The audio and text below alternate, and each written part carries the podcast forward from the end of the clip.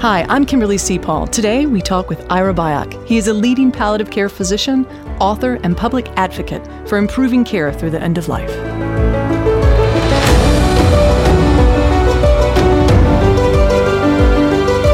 How do we become the architect of our own destiny? Throughout two decades of working with the dying, I think I've discovered the secrets to dying well in America. We must learn to build the pathways to our last chapter, to create the blueprints that reflects our individual lives and values. Knowledge is power, and if we desire a death that reflects our life, we must become the designer.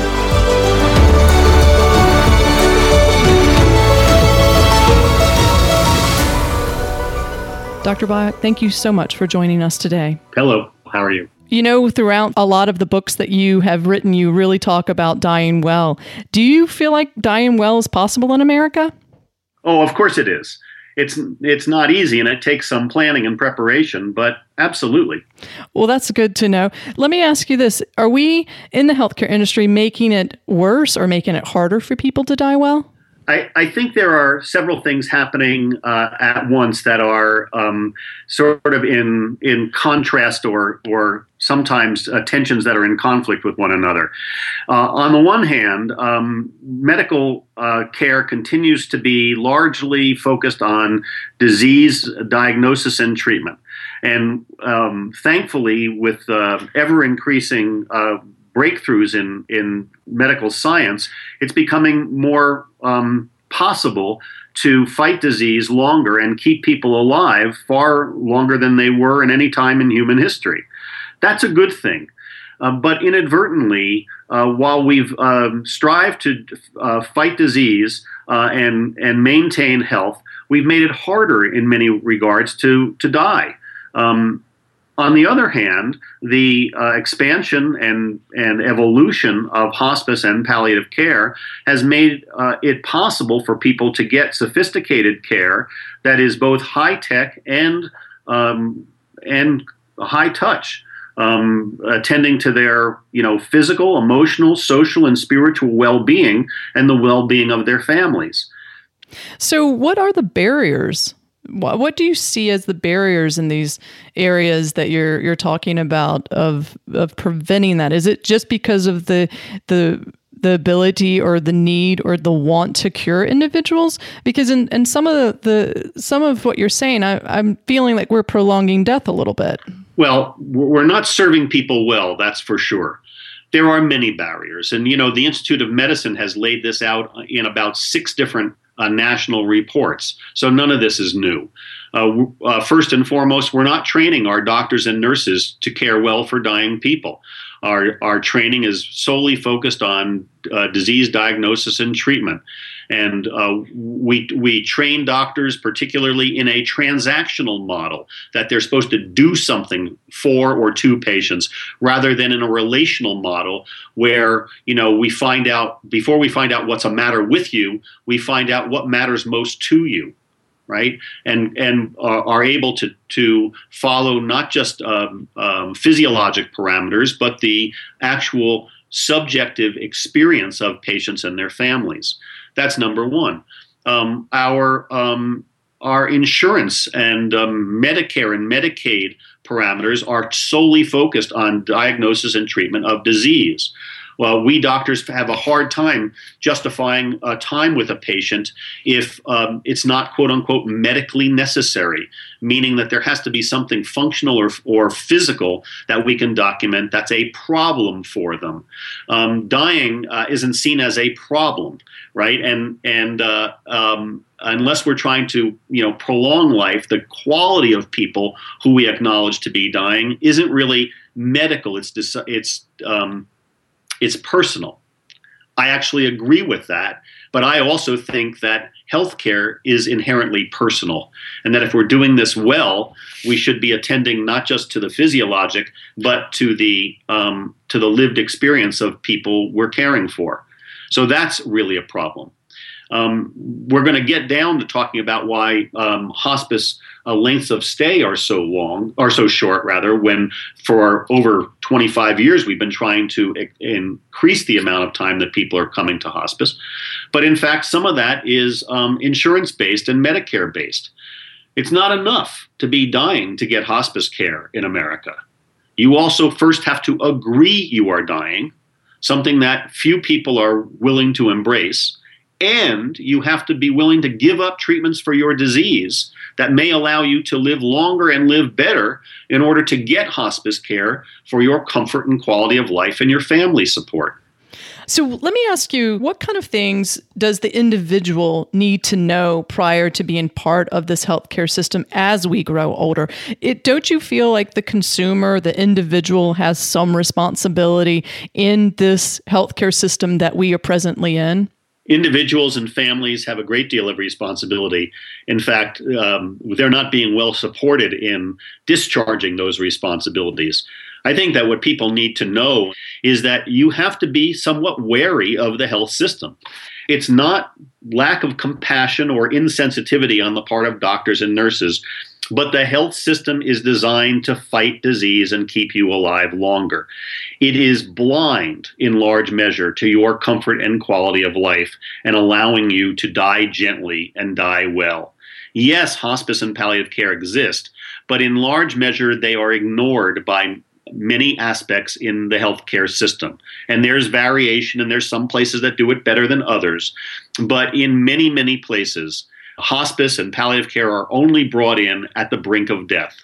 So one has to be an advocate for oneself and one's family.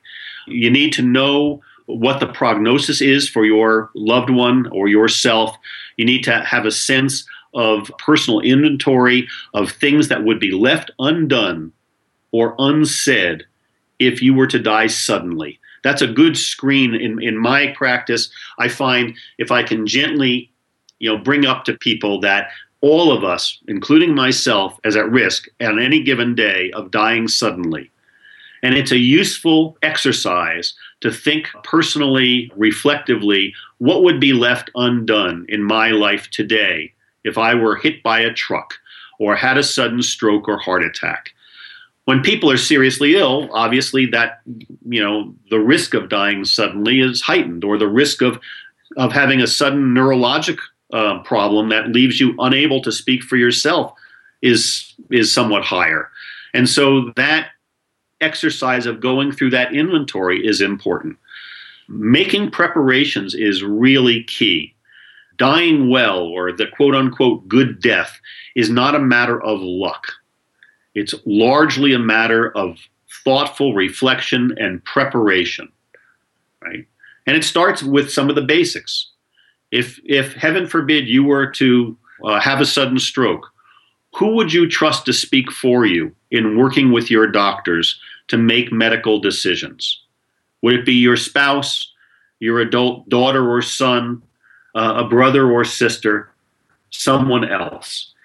And that's really what's happening in America right now is this really big push for advanced care planning. Even though advanced care planning seems to be some med speak or some kind of language that the normal day individual is is trying to get comfortable with. Um, but really, that's this whole push with advanced care planning. You know, the big thing is once everyone takes those steps, it's difficult to implement those in an acute setting such as a hospital if everyone is not on board because that really stops the physician from feeling comfortable feeling that they could do or implement some of these advanced care decisions that represent the patient's wishes. We now know what quality looks like. It's being practiced in multiple exceptionally good centers across the country. It's been described by the Institute of Medicine and most of our uh, specialty societies. We know that in order to provide the best care we possibly can to each individual, it requires state of the art diagnosis and treatments, but it also requires something called shared decision making that applies that best practice treatments in a way that is consistent with the values, preferences, and priorities of the people concerned. Financially, it's in the ACO's and hospitals' best interests as well, because the silliest thing to do is to provide expensive care that you're not being well paid for, that you find out later people actually would not have wanted, right? And that that um, situation is quite common in America today. It decreases quality and it increases costs. That's nonsensical. So how how would you help some of these healthcare providers to sort of give them a couple of tips on how to engage conversations with their patients within those acute settings to prevent some of these long stay ICU incidences that you just referred to?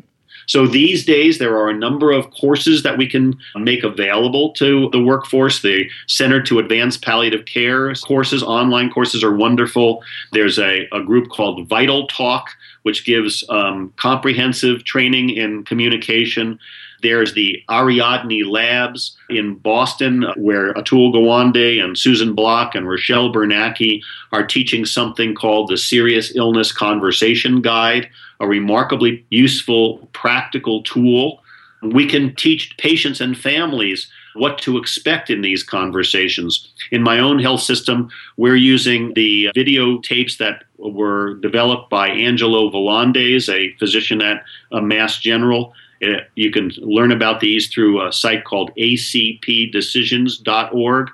And there are brief three and four minute videos that discuss things like advanced care planning, advanced directives, the use and limitations of CPR, what is hospice, what is palliative care, those sorts of topics that doctors and nurses may not well be trained to talk about, but um, Dr. Volandes and his colleague, Dr. Aretha Delight Davis, talk about very easily and very accurately so that it tees up a conversation that others can follow up on. Do you feel like the universities, the medical schools are taking a different approach to training their physicians coming through school? I think that they are making incremental changes, but dramatic improvements are really needed. So, to wrap up some of this conversation, give me some advice on how you can help or we can help the everyday individual who's facing a chronic or serious illness. What are the top three tips that if I was diagnosed with a serious illness today, what were the three things that you would say this is what you need to do from the beginning?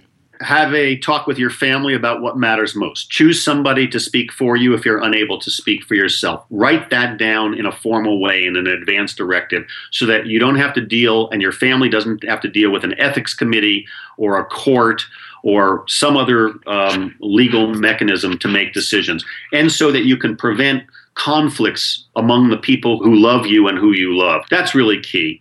Um, get the best medical treatment for your disease as you can. Get a, uh, a, second opinion. Get a third opinion if you need to. Get a fourth opinion. But make sure one of those opinions is with a palliative care team because they can help bring state of the art um, treatment for your comfort and quality of life right along with the diagnosis and treatments for your conditions for your medical conditions. Don't be afraid to speak strongly to um, your doctors and nurses. Write down questions that you might have uh, between appointments. Make sure you know who to call after hours. If you develop a fever or a pain that is new to you, or the pain that you're familiar with isn't getting better with the medications or treatments that have been prescribed, who who do you call after hours? Because if you if you're not clear about that and you call your doctor's office, you're going to get a recording that says, if this is an emergency, call 911 or go to the hospital. And that's likely not where you want to be if something can be managed at home. Think about getting uh, hospice or palliative care involved early, even while you're home. Don't be afraid to, to acknowledge that every life comes to an end and make preparations for that too not to be morose or to give up hope, but to live as fully as possible through the very end of your life. That is such great advice. My one of my last questions is, you know, the baby boomers, they radically changed the birth process. Do you really think that the baby boomers are going to revolutionize uh, the dying process, or do you feel the next generation is going to do that? I think that we still may make a big impact. I've also written pretty extensively about the analogy of the uh, natural birth movement and taking back uh, pregnancy and and you know prenatal care and and uh, labor and delivery practices from the medical system. I think the analogy is actually a strong one, but it's not clear that the same consumer orientation and activist zeal that we had when we were having babies is still existent in the boomers today. And frankly, this is a place where the assisted suicide movement is sort of distracting or or redirecting a lot of the activist zeal that is needed to actually fix medical education and it won't be pretty to fix medical education. It will be controversial. There'll be a lot of fighting involved to fix staffing in nursing homes. There's going to be consumer, citizen consumer activism needed to fix this. Um, and I'm not sanguine that the we boomers are going to rise to the task. I hope we we are. I write and speak a lot about these issues. We still can do it but frankly, the jury is out on whether we will rise to this occasion. I see there's still a chance, and we I hope that uh, the baby boomers do pave the way, just like they did with the birthing process for my generation, Generation X. Thank you so much for joining us today. You and what you've done for the end of life industry with hospice, with palliative care, the way you talk, uh, Dr. Byock, is is how I relate to end of life. And if we could educate individuals just to be more frank and use common language like you are doing, I believe that we can definitely have an impact on helping our fellow Americans die well, um, especially if they know how they want to die. It's going to impact where and how they do this. So I really appreciate the time and your comments. Thank you so much, and we will chat with you sometime soon. Thanks, Kimberly.